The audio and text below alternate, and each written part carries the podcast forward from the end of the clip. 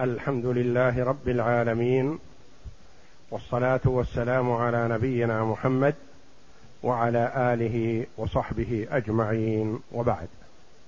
الحديث 91 عن أبي قتادة الأنصاري رضي الله عنه أن رسول الله صلى الله عليه وسلم كان يصلي وهو حامل أمامة بنت زينب بنت رسول الله صلى الله عليه وسلم لأبي العاص بن الربيع بن عبد الشمس، فإذا سجد وضعها وإذا قام حملها.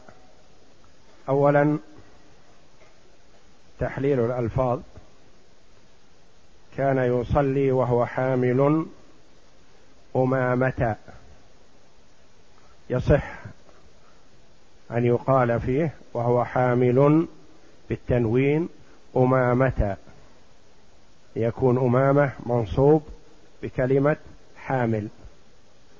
وتصح الإضافة بأن نقول كان يصلي وهو حامل أمامة، وأمامة حينئذ تكون مجرورة، لكنها مجرورة بالفتحة نيابة عن الكسرة لأنه لا ينصرف. وهو حامل أمامة، أو وهو حامل أمامة بنت رسول الله إذا أضفنا، على غرار قوله جل وعلا: إن الله بالغ أمره. بالغ أمره أو بالغ أمره، يعني الإضافة والتنوين. وأمامة هي كما قال أبو قتادة رضي الله عنه بنت زينب، وزينب بنت النبي صلى الله عليه وسلم، فهي ابنة بنت رسول الله صلى الله عليه وسلم. أبوها من؟ أبوها أبو العاص ابن الربيع، وفي بعض الروايات ابن ربيعة ابن عبد شمس، وكان كافرا حتى هجرة النبي صلى الله عليه وسلم، ولم يسلم رضي الله عنه إلا قبيل الفتح، أسلم وهاجر، فرد له النبي صلى الله عليه وسلم زينب على العقد الأول، لأنه كان ممن أسر يوم بدر، فأطلقه النبي صلى الله عليه وسلم وطلب منه أن يرسل له ابنته زينب رضي الله عنها، فأرسلها، وقد أثنى عليه النبي صلى الله عليه وسلم، أثنى على مصاهرته، ثم أسلم قبل الفتح وهاجر إلى المدينة، وتوفيت زينب رضي الله عنها وهي معه، ثم هو توفي في خلافة أبي بكر الصديق رضي الله عنه. وهذا الحديث فيه فوائد عظيمة. أولا، لطف النبي صلى الله عليه وسلم وشفقته ورحمته بالصغار والكبار، بالذكور والإناث، ولا دخل للحياء أو للمجاملة فيما أباحه الشرع، فهو عليه الصلاة والسلام كما في بعض الروايات دعي لصلاة الظهر أو العصر وكانت أمامة على عنقه، خرج إلى الناس للصلاة وهي على عنقه، فكبر وهي على عنقه، وكبر الناس معه. ثم فيه أن الحركة الخفيفة غير المتوالية لا تؤثر على صلاة المرء، خلافا لما يظنه بعض الناس بأنه من تحرك 3 حركات كما يقولون أو أقل أو أكثر بطلت صلاته. فالنبي صلى الله عليه وسلم كان إذا ركع وسجد وضعها، وإذا رفع من السجود حملها في صلاته كلها. وقد علمنا أنه صلى الله عليه وسلم صلى على المنبر، فكان إذا أراد أن يسجد رجع القهقرى وسجد أسفل المنبر، فإذا سجد السجدتين وقام تقدم وصعد على المنبر عليه الصلاة والسلام. وكان صلى الله عليه وسلم يصلي كما روت عائشة رضي الله عنها، فاستأذنت في الدخول فتقدم صلى الله عليه وسلم وفتح لها الباب فدخلت، ورجع القهقرى لمكانه مكان صلاته عليه الصلاة والسلام. فهذه الحركات الثابتة عن النبي صلى الله عليه وسلم تدل على أن الحركة اليسيرة للحاجة أنها لا بأس بها. فالنبي صلى الله عليه وسلم كانت هذه الطفلة الصغيرة ألفته،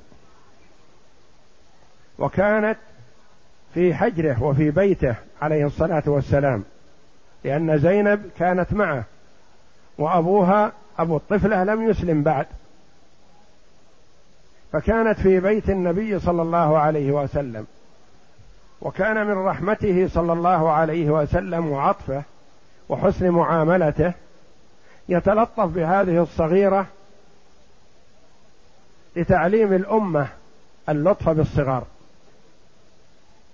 ولجبر خاطر ابنته رضي الله عنها زينب، لأن عطفه صلى الله عليه وسلم على البنت يرضي الأمة كثيرا التي هي بنت الرسول صلى الله عليه وسلم، ولتعليم الأمة وأن التشدد في بعض الأمور المباحة مما لا ينبغي فعله والتشدد فيه. فهذه صفة النبي صلى الله عليه وسلم بصلاته، ومعه خيار الصحابة رضي الله عنهم، وهو الذي ينزل عليه الوحي من السماء، وهو الذي يقول إني لأخشاكم لله وأتقاكم له، أو كما قال صلى الله عليه وسلم. يصلي وهذه البنت الصغيرة على عنقه على كتفه صلى الله عليه وسلم، فإذا أراد أن يركع أنزلها فيركع ويسجد، فإذا أراد أن يرفع بعد السجود أخذها وحملها ووضعها في مكانها، والمسلمون خلفه يصلون معه.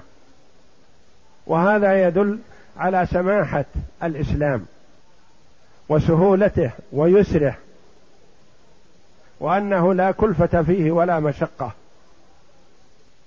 وتعليم للأمة بأنه ينبغي العناية بالصغار سواء كانوا ذكورا أو إناثا. فكانوا في الجاهلية والناس حديث عهد بجاهلية يعيدون البنات يدفنونها حية، إذا ترعرعت وكبرت ذهب بها أبوها وحفر لها حفرة ودفنها حية، كما قال الله جل وعلا وإذا الموءودة سئلت بأي ذنب قتلت، يقتلونها خشية العار وبعضهم خشية الفقر. من وسع الله عليه في دنياه يقتل بناته خشية العار، يقول أخشى أن تقع في الزنا فيقتلها، ومن كان في حال ضيق يقتلها خشية النفقة الإنفاق عليها، وكما قال الله جل وعلا يتوارى من القوم من سوء ما بشر به أيمسكه على هون أم يدسه في التراب. يعني يأيدها يدفنها وهي حية. فالنبي صلى الله عليه وسلم موقفه من جميع خصال الجاهلية التحذير والمحاربة، وهذه البنت هذا فعله بها وهو يصلي عليه الصلاة والسلام، وبعض من كان يصلي خلفه في جاهليتهم ربما وأدوا كثيرا من بناتهم لتعليمهم، والتعليم العملي يختلف عن التعليم القولي كثيرا. والعلماء رحمهم الله في هذا الحديث ومن اهتمامهم بالصلاة رحمهم الله وحرصهم عليها واعتقادهم علو شأنها ومكانتها وأن فيها شغل، ولا ينبغي لمن دخل في الصلاة أن يدخل في أشياء ثانية أو يوجد ما يشغله، مع ما أخذوا عن النبي صلى الله عليه وسلم من بعثه بالخميصة التي لبسها فأشغلته في صلاته، فقال ابعثوا بها لأبي جهم وأتوني بجانية أبي جهم فإن هذه لا تزال تصاويرها أو خطوطها تشغلني في صلاتي، أو كما قال صلى الله عليه وسلم. فهموا منه العناية التامة بالصلاة، فلذا كثير منهم وقف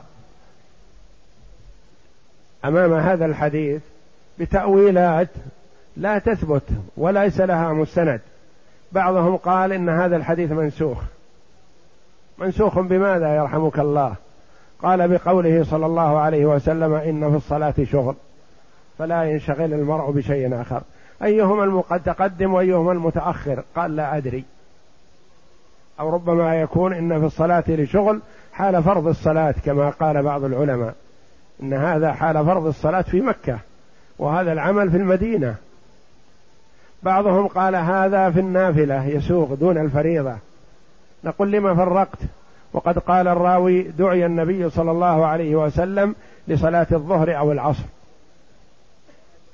والكثير في صلاة النبي صلى الله عليه وسلم بالمسلمين هي الفريضة لا النافلة، النافلة مخصوصة محدودة. بعضهم قال لعله ضرورة، وما هي الضرورة في حملها؟ وهو عليه الصلاة والسلام عنده بناته وأمهات المؤمنين يضطر إلى أن يحملها في الصلاة عليه الصلاة والسلام، لولا رغبته في تعليم الأمة عليه الصلاة والسلام ما هناك ضرورة في أن يأخذ بنت وقت الصلاة يحملها معه، لو لم يكن إلا أي امرأة من نساء المسلمين تتولاها عنه عليه الصلاة والسلام فلا ضرورة. ولكن الهدف التعليم في الصلاة وخارج الصلاة. وقالوا فيها أقوالا كثيرة ردها الإمام النووي رحمه الله في شرحه على صحيح مسلم، وكذلك في فتح الباري نقلها واستحسن رد الإمام النووي رحمه الله الجميع. ففهمنا من هذا الحديث جواز مثل هذه الحركة وأنها لا تؤثر على الصلاة. والحركة أنواع، حركة لمصلحة الصلاة، حركة فيها مصلحة، حركة لا مصلحة فيها وكثيرة، حركة خفيفة ولا مصلحة فيها. فنقول نميز بين هذه الحركات، نفصل. الحركات ليست على حد سواء، يصلي مثلا ثم يمشي خطوات لا لغرض ثم يرجع، أو يصلي وينشغل بلباسه يعدل لباسه ونحو ذلك مما لا حاجة إليه، أو يشتغل بأنفه أو بلحيته أو بشعره أو نحو ذلك، أو يتقدم للصف الذي يليه. فيها فرق كما سيتم تقسيم هذه الحركات. حركة لمصلحة الصلاة كصلاة الخوف في بعض صورها، يصلي الصف كامل خلف النبي صلى الله عليه وسلم، ثم يثبت النبي صلى الله عليه وسلم واقفا، ثم يرجعون القهقرة ويتمون صلاتهم، ويأتي أناس آخرون يصف مع النبي صلى الله عليه وسلم. وأحيانا يتحرك يضرب بالسيف وهو يصلي، ويرمي بالسهم، ويضرب بالرمح وهو في حال صلاته، ويكر ويفر ويلتفت يمينا وشمالا، يقاتل الأعداء وهو في حال الصلاة. فالحركات تختلف. ثم حمل الطفل الصغير في أثناء الصلاة، يتحاشى منه بعض العلماء، يقول إن الطفل الصغير لا يتورع من النجاسة ولا يحسب لذلك حسابا، فقد تكون ثيابه نجسة، وقد يكون فيه أثر البول والغائط، وقد يكون استنجى أو جمر أو لم يفعل به ذلك، يعني بقي أثر النجاسة في مكان الخارج. ونقول كل هذه احتمالات، الأصل الطهارة والنجاسة عارضة، فنكون دائما مع الأصل. الأصل أن هذه الطفلة طاهرة، وإن عرض نجاسة فهي عارضة، فإن علمنا عنها قلنا فيها نجاسة، وإن لم نعلم فالأصل الطهارة والحمد لله. يقول فائدة: قسم بعض العلماء الحركة في الصلاة إلى 4 أقسام حسب الاستقراء والتتبع من نصوص الشرع. القسم الأول يحرم ويبطل الصلاة، وهو الكثير المتوالي لغير ضرورة ولغير مصلحة الصلاة. إنسان يصلي ويعبث، يمشي يمينا وشمالا، ويفتح النافذة ويقفلها، ويحرك الستارة ويعدلها، وهكذا وهو يصلي، هذا يعبث يلعب، لا خشوع في صلاته ولا حاجة لحركاته هذا، فهذه إذا كثرت تبطل الصلاة. القسم الثاني يكره في الصلاة ولا يبطلها، وهو اليسير لغير حاجة، اللي يعبث في لحيته وشعره وزرار ثوبه ونحو ذلك مثلا، هذا عبث ولغير حاجة، ولا نقول إنه يبطل الصلاة، لكنه يكره فيها لأنه من الانشغال في غير فائدة وفي غير مصلحة. فالأول يحرم لأن الحركة كثيرة، والثاني يكره وهو اليسير لغير حاجة مما ليس لمصلحة الصلاة، كالعبث اليسير بالثياب أو البدن ونحو ذلك، لأنه مناف للخشوع المطلوب ولا حاجة تدعو إليه. القسم الثالث الحركة المباحة، وهي اليسيرة للحاجة، مثل فتح النبي صلى الله عليه وسلم الباب لعائشة، ومثل صلاة النبي صلى الله عليه وسلم على المنبر للتعليم، هذه للحاجة. ولعل هذا القسم هو ما كان النبي صلى الله عليه وسلم يفعله من حمل هذه الطفلة وطلوعه على المنبر ونزوله منه حال الصلاة وفتحه الباب لعائشة ونحو ذلك مما يفعله للحاجة ولبيان الجواز، لأن في شيء للحاجة مثلا كفتح الباب لعائشة، وفيه شيء لبيان الجواز الذي هو مثلا حمل أمامة، وفيه شيء للتعليم الذي هو صعوده على المنبر عليه الصلاة والسلام.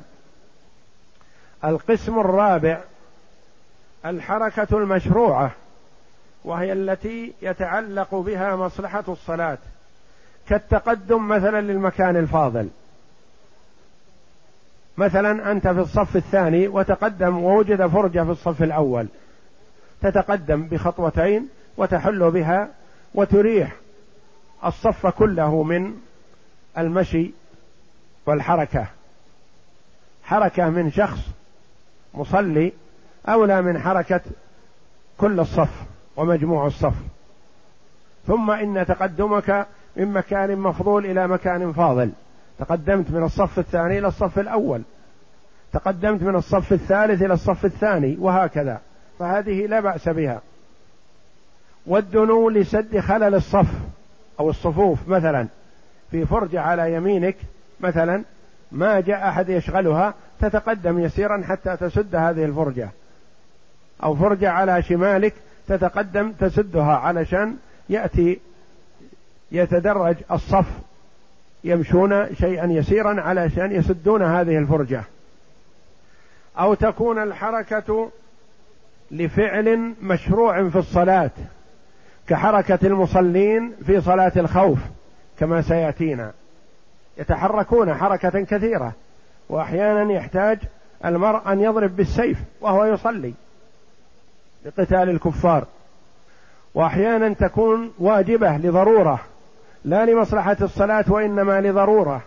مثلا طفل صغير سيتحرك أو يمشي إلى نار أو إلى حفرة، أو أعمى يسير سيقع في الحفرة، فأنت تتقدم وتأخذ بيده، تتقدم وتمسك بيد الطفل وتمنعه، تحجزه عن الوقوع في النار أو الوقوع في الحفرة، لأن هذا فيه إنقاذ، معصوم من هلكة، فتجب مثل هذه الحركة. يعني لا يجوز للإنسان يستمر بصلاته ويترك هذا الأعمى يسقط في الحفرة، أو يترك هذا الطفل يسقط في الحفرة أو في النار أو نحو ذلك، تتقدم وتتحرك وتأخذ بيده، وهكذا. فالحركات في الصلاة بهذه الأنواع، منها ما هو محرم ويبطل الصلاة، ومنها ما هو مكروه ولا يبطل الصلاة، ومنها ما هو مشروع مستحب كالتعليم ونحوه وفتح الباب ونحوه، لا يقال إنه واجب وإنما يقال مشروع، ومنها ما هو واجب كالحركة في صلاة الخوف وكإنقاذ المعصوم من هلكة ونحو ذلك. وأمامة هذه رضي الله عنها كبرت، وورد أنه تزوجها علي بن أبي طالب رضي الله عنه بعدما توفيت فاطمة رضي الله عنها، ولم تنجب أمامة من علي رضي الله عنهم.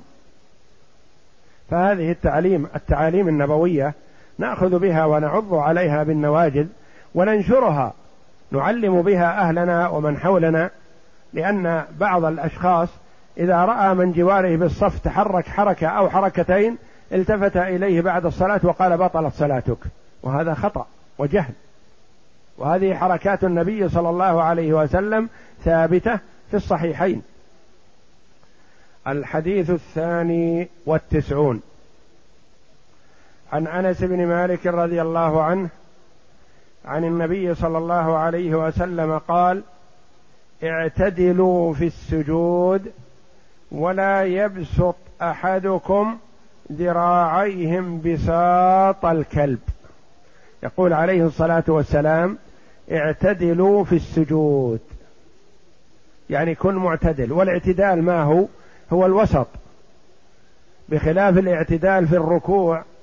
الاعتدال في الركوع معروف أن يمد المرء ظهره ويجعل رأسه حيال ظهره. أما في حال السجود فالمراد بالاعتدال والله أعلم أن يكون وسطا بين الانفراج الكامل الشديد وبين الانقباض ورص بعض الأعضاء على بعض، يكون الإنسان وسط بين الإفراط والتفريط. بعض المصلين إذا صلى جمع نفسه أصبح كأنه عضو واحد، وبعض المصلين إذا سجد انفرج انفراجا كثيرا حتى إنه يستغرق مكان 4 أو 5 بأجنحته يفلها يمينا وشمالا فيؤذي من حوله. والاعتدال هو الوسط، كما كان النبي صلى الله عليه وسلم يصلي يضع يديه في السجود حذو منكبيه، لا يبعدهما يمينا وشمالا حذو منكبيه، ويجافي عضديه عن جنبيه حتى يرى بياض إبطيه لو لم يكن عليهما لباس. ونهينا في الصلاة التي هي أشرف العبادات وأحبها إلى الله وآكدها بعد شهادة أن لا إله إلا الله وأن محمد رسول الله، نهينا عن مشابهة الحيوانات، سواء كانت الحيوانات خسيسة كالكلب والغراب والثعلب ونحو ذلك، أو كانت شريفة وذات قيمة كالخيل والبعير. نهينا عن مشابهة الحيوان أي حيوان، لأن كما أن المسلم منهي عن التشبه بالكفار كذلك هو منهي عن التشبه بالحيوانات في صلاته كما سيأتينا.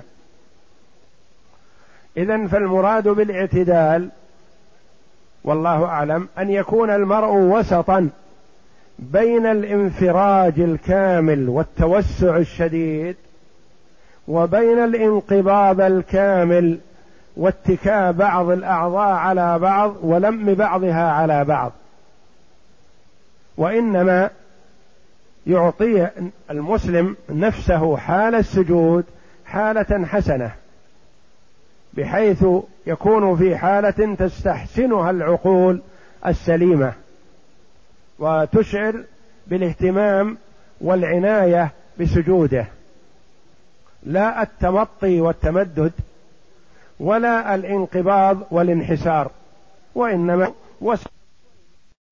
وأنت ترى هذا وهذا وهذا، ترى ثلاث الحالات، تستحسن بعقلك قبل الشرع الحالة الوسط، لأنك إذا رأيت إنسانا مثلا عنده شيء من التمدد والتمطي وإبعاد الظهر والرقبة وإبعاد اليدين والجنبين ازدريته وما استحسنت هذا، وإذا رأيت من جمع نفسه كأنه متعب أو مرهق أو كسلان، جمع نفسه واتكى ببعضه على بعض وأصبح كأنه وصلة واحدة، ازدريته واحتقرته، وإذا رأيت المتوسط الحال استحسنته، وهذه التي أمر بها النبي صلى الله عليه وسلم. ما يؤخذ من الحديث مشروعية الاعتدال في السجود على الهيئة المشروعة، النهي عن بسط الذراعين في السجود، يعني يجعل ذراعيه على الأرض، هذا منهي عنه، وإنما يجعل الكفين على الأرض ويرفع الذراعين ويجافي العضدين عن الجنبين. النهي عن بسط الذراعين في السجود لأنه دليل الكسل، يعني إذا بسط المرء ذراعيه ويديه كأنه كسلان، كأنه متعب، كأنه يريد أن يتكي بجملته على الأرض، لأنه دليل الكسل، وفيه تشبيه بجلوس الكلب، فإن التشبه بالأشياء الخسيسة يدعو إلى تركه في الصلاة، يعني ينبغي للمرء أن يتحاشى التشبه بالأشياء الخسيسة، وكذلك سائر الحيوانات وإن كانت نفيسة. يؤخذ منه أيضا كراهة مشابهة الحيوانات خصوصا في حال أداء العبادات، يعني ما ينبغي للمرء أن يشابه الحيوان في كل شيء، وخاصة فيما يتعلق بالعبادة. ورد الأمر من الشارع بمخالفة الحيوانات الخسيسة والشريفة في هيئات الصلاة، فنهى عن الالتفات كالتفات الثعلب الذي يصلي وينظر كأنه خايف وهو في صلاته، يتلفت يمينا وشمالا. وافتراش كافتراش السبع، يبطح يديه على الأرض كأنه سبع أو كأنه كلب كما جاء في الحديث. وإقعاء كإقعاء الكلب، يعني حال القيام والجلوس بين السجدتين أو في حال التشهد يقعي كإقعاء الكلب. والإقعاء كما تقدم لنا هل هو أن يجعل إليتيه على الأرض وينصب ساقيه أو يجعل إليتيه على عقاب رجليه ويجلس عليهما ناصبا رجليه. وعرفنا الهيئة الحسنة هي الافتراش أو التورك. الافتراش أن يفترش رجله اليسرى ويجلس عليها، وهذا في حال الجلوس بين التشهد في بين السجدتين وفي حال التشهد الأول. والتشهد في الصلاة التي ليس فيها إلا تشهد واحد كصلاة الفجر، فيفترش رجله اليسرى ويجلس عليها وينصب رجله اليمنى ويجعل بطون أصابعه إلى الأرض وأطراف أصابعه إلى جهة القبلة، هذا الافتراش. والتورك أن يجلس بإليتيه على الأرض ويخرج رجله اليسرى من تحت ساقه ساق رجله اليمنى وينصب الرجل اليمنى، هذا في حال التشهد الأخير في الصلاة التي فيها تشهدان. فإن عجز عن هذا فلا حرج عليه، لأنه روي عن ابن عمر رضي الله عنه أنه كان يتربع في التشهد أو في الجلوس بين السجدتين، فرآه شخص آخر فعمل مثل عمله فنهاه رضي الله عنه، قال لم تعمل هذا، وبين له الجلسة الصحيحة. قال رأيتك تفعل ذلك، قال لا تحملني رجلاي، كأنه لما كبر عجز عن الجلوس الذي الموصوف في الافتراش أو التورك، عجز فكان يتربع. فالمسلم إذا عجز عن فعل شيء من أفعال الصلاة فينتقل إلى ما يستطيع والحمد لله، لكن في حال القدرة ينبغي أن يتقيد بالجلسة الحسنة. ونقر كنقر الغراب، يعني في حال سجوده يسجد ويرفع بسرعة، هذا نقر كنقر الغراب. وإشارة بالأيدي كأذناب الخيل، إما أن يشير باليد كلها مثلا كما يفعل بعض الناس جهلا، أو بالسبابة يجعلها ترتفع وتنخفض باستمرار كأنها مروحة، هذا جهل. وإنما الإشارة بالسبابة عند ذكر الله جل وعلا أو عند الشهادتين في التشهد الأول والتشهد الأخير. وأما في حال الجلوس بين السجدتين فيمد أصابع يديه ويجعلهما على فخذيه. وفي حال التشهد يحلق، يضم السباب الخنصر والبنصر ويحلق الإبهام مع الوسطى ويشير بالسبابة، يشير بها عند التلفظ بالشهادتين، أشهد أن لا إله إلا الله أشهد أن محمدا عبده ورسوله. وكذا ورد الإشارة بها عند لفظ الجلالة، كان إذا قال المصلي التحيات لله يرفع يد إصبعه لله، إشارة إلى وحدانية الله جل وعلا. السلام علينا وعلى عباد الله، يعني إذا جاء لفظ الله فيرفع إصبعه فقط ولا يجعلها تتحرك باستمرار. وإشارة بالأيدي كأذناب الخيل الشمس، الشمس التي هي غير مستقرة، يعني كثيرة الحركة كأنها حفزة أو مهتمة. وبروك كبروك الجمل، بروك كبروك الجمل يعني يقدم يديه قبل ركبتيه إلا من حاجة فلا حرج عليه والحمد لله. المرء إذا كبر وعجز فيقدم يديه قبل ركبتيه، لكن في حال القدرة لا يقدم يديه قبل ركبتيه، وإنما ركبتيه ثم يقدم يديه.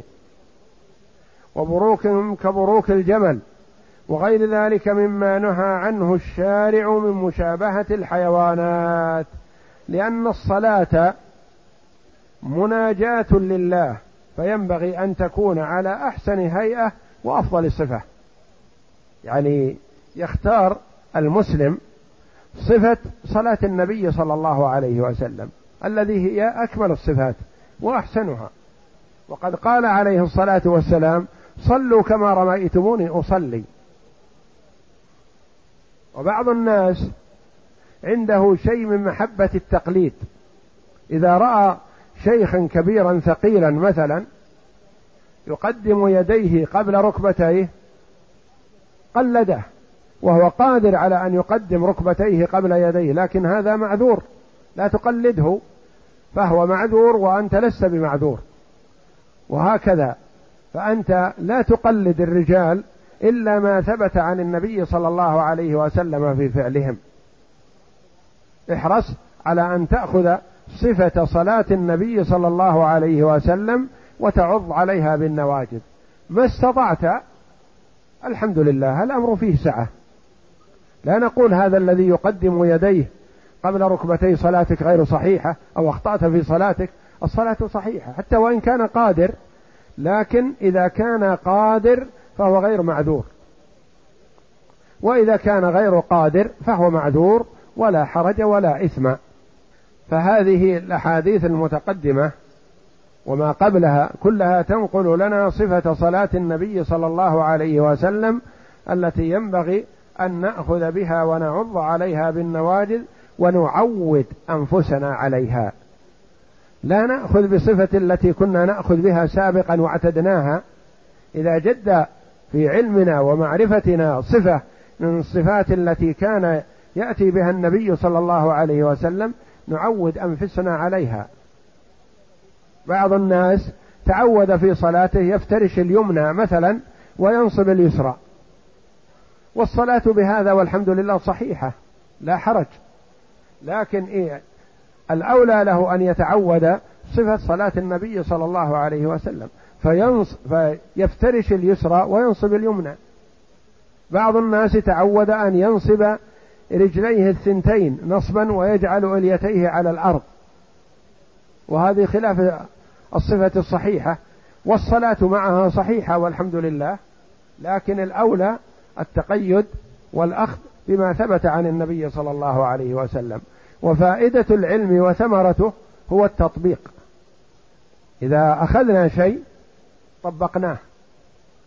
فعائشة رضي الله عنها تثني على نساء الأنصار رضي الله عنهن في مسارعاتهن في الأخذ بما ثبت عن النبي صلى الله عليه وسلم، تقول رضي الله عنها ما معناه: صلى النبي صلى الله عليه وسلم صلاة العشاء فأخبر عن الحجاب وأمر الرجال بأن يأمروا نساءهم بالحجاب، جاءت النساء في صلاة الفجر متلفعات في مروطهن لا يعرفهن أحد، هذه السرعة.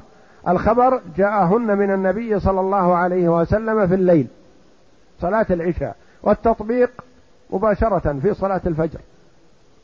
وهكذا ينبغي للمسلم إذا علم شيئا من سنة رسول الله صلى الله عليه وسلم أن يحاول تطبيقه ويعود نفسه ويجاهد نفسه حتى يعتاده بإذن الله.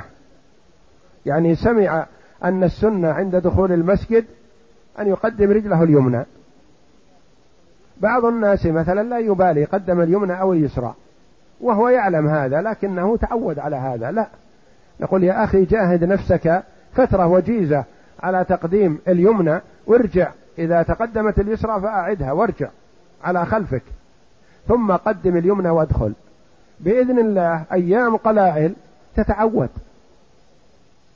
يصير شيء معتاد لك أخذت به.